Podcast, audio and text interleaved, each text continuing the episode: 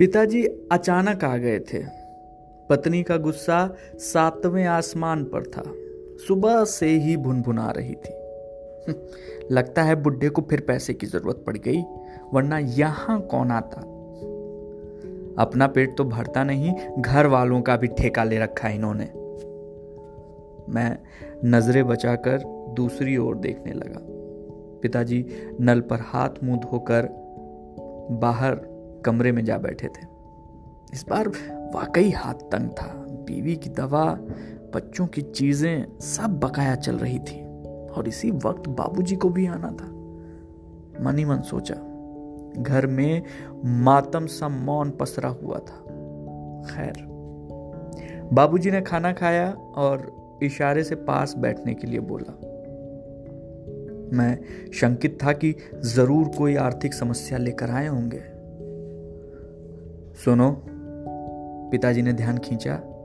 मैं सांस रोक कर उन्हें देखने लगा और उनके मुँह से निकले अगले वाक्य को सुनने के लिए मेरा रोम रोम चौंकन्ना था। वो बोले,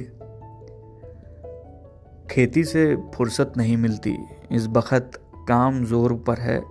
रात की गाड़ी से वापस जाऊँगा।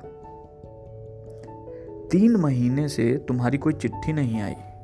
ऐसा तुम तब ही करते हो जब परेशान होते हो। बहुत परेशान होते हो। इतना कहते कहते उन्होंने सौ सौ के कई नोट निकाले और मेरी तरफ़ बढ़ा दिए। रख लो, काम आएँगे। फ़सल अच्छी हुई है, घर पर कोई दिक्कत नहीं है। तुम कमज़ोर लग रहे हो। अपना ध्यान रखो, ढंग से खाओ, पियो।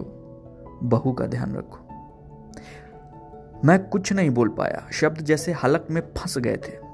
पिताजी ने डांटा, ले लो, बहुत बड़े हो गए हो क्या? न, नहीं तो मैंने अपना हाथ आगे बढ़ाया मेरे हाथ पे नोटों की गड्डी थी। बरसों पहले पिताजी मुझे स्कूल भेजने के लिए इसी हथेली पर अठन्नी टिका देते थे। पर तब मेरी नज़रें आज की तरह झुकी हुई नहीं होती थी।